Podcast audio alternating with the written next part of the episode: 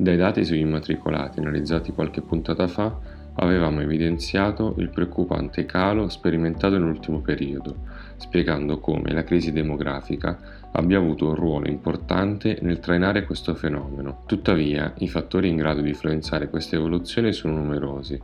Tra gli altri, uno è sicuramente connesso ai costi della vita dei fuorisede. Io sono Pier Giorgio Bianchi e vi racconto tutto appena dopo la sigla. Istruzione Italia. Il mondo delle università in meno di 5 minuti.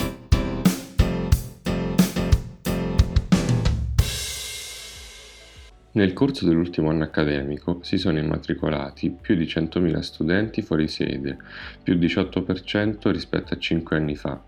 Secondo una recente indagine condotta da Eurostat, ognuno di questi studenti sopporta un costo medio anno di 9.000 euro per condurre una vita da studenti fuori sede.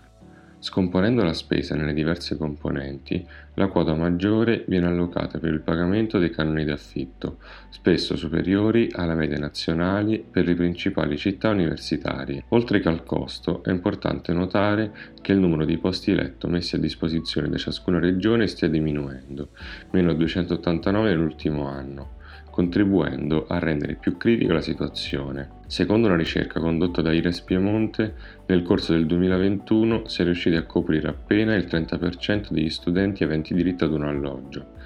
Gli studenti che non trovano alloggio nelle residenze pubbliche sono costretti a rincorrere al mercato privato, molto più oneroso soprattutto negli ultimi anni, con l'arrivo di piattaforme digitali per affitti brevi prevalentemente turistici.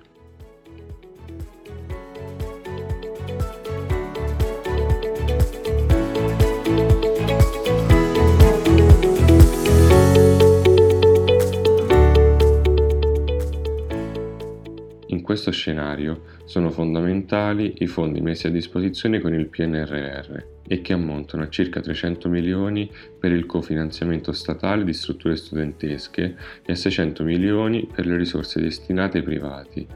L'obiettivo è quello di rendere disponibili oltre 100.000 posti letto per gli studenti più meritevoli, coprendo circa il 20% della domanda degli studenti fuori sede e permettendo al Paese di allinearsi con la media nazionale. Riuscire a coprire la domanda di alloggi studenteschi rappresenta un tassello essenziale per creare un ambiente universitario più inclusivo, specie per quelle categorie di studenti che in assenza di sostegno pubblico non potrebbero permettersi di studiare in province diverse da quelle di residenza. Sebbene queste iniziative facciano ben sperare, secondo voi quali potrebbero essere altre iniziative in grado di rendere maggiormente inclusivo lo studio in una regione diversa da quella di residenza? Come sempre, aspetto di ricevere le vostre idee. Potete scrivermi su LinkedIn oppure contattarmi direttamente alla mia mail pgb palermo genova bologna chiocciolatalentsventure.com e se questo podcast ti è piaciuto seguilo su Apple Podcast o su Spotify e attiva le notifiche. Noi ci sentiamo la prossima settimana.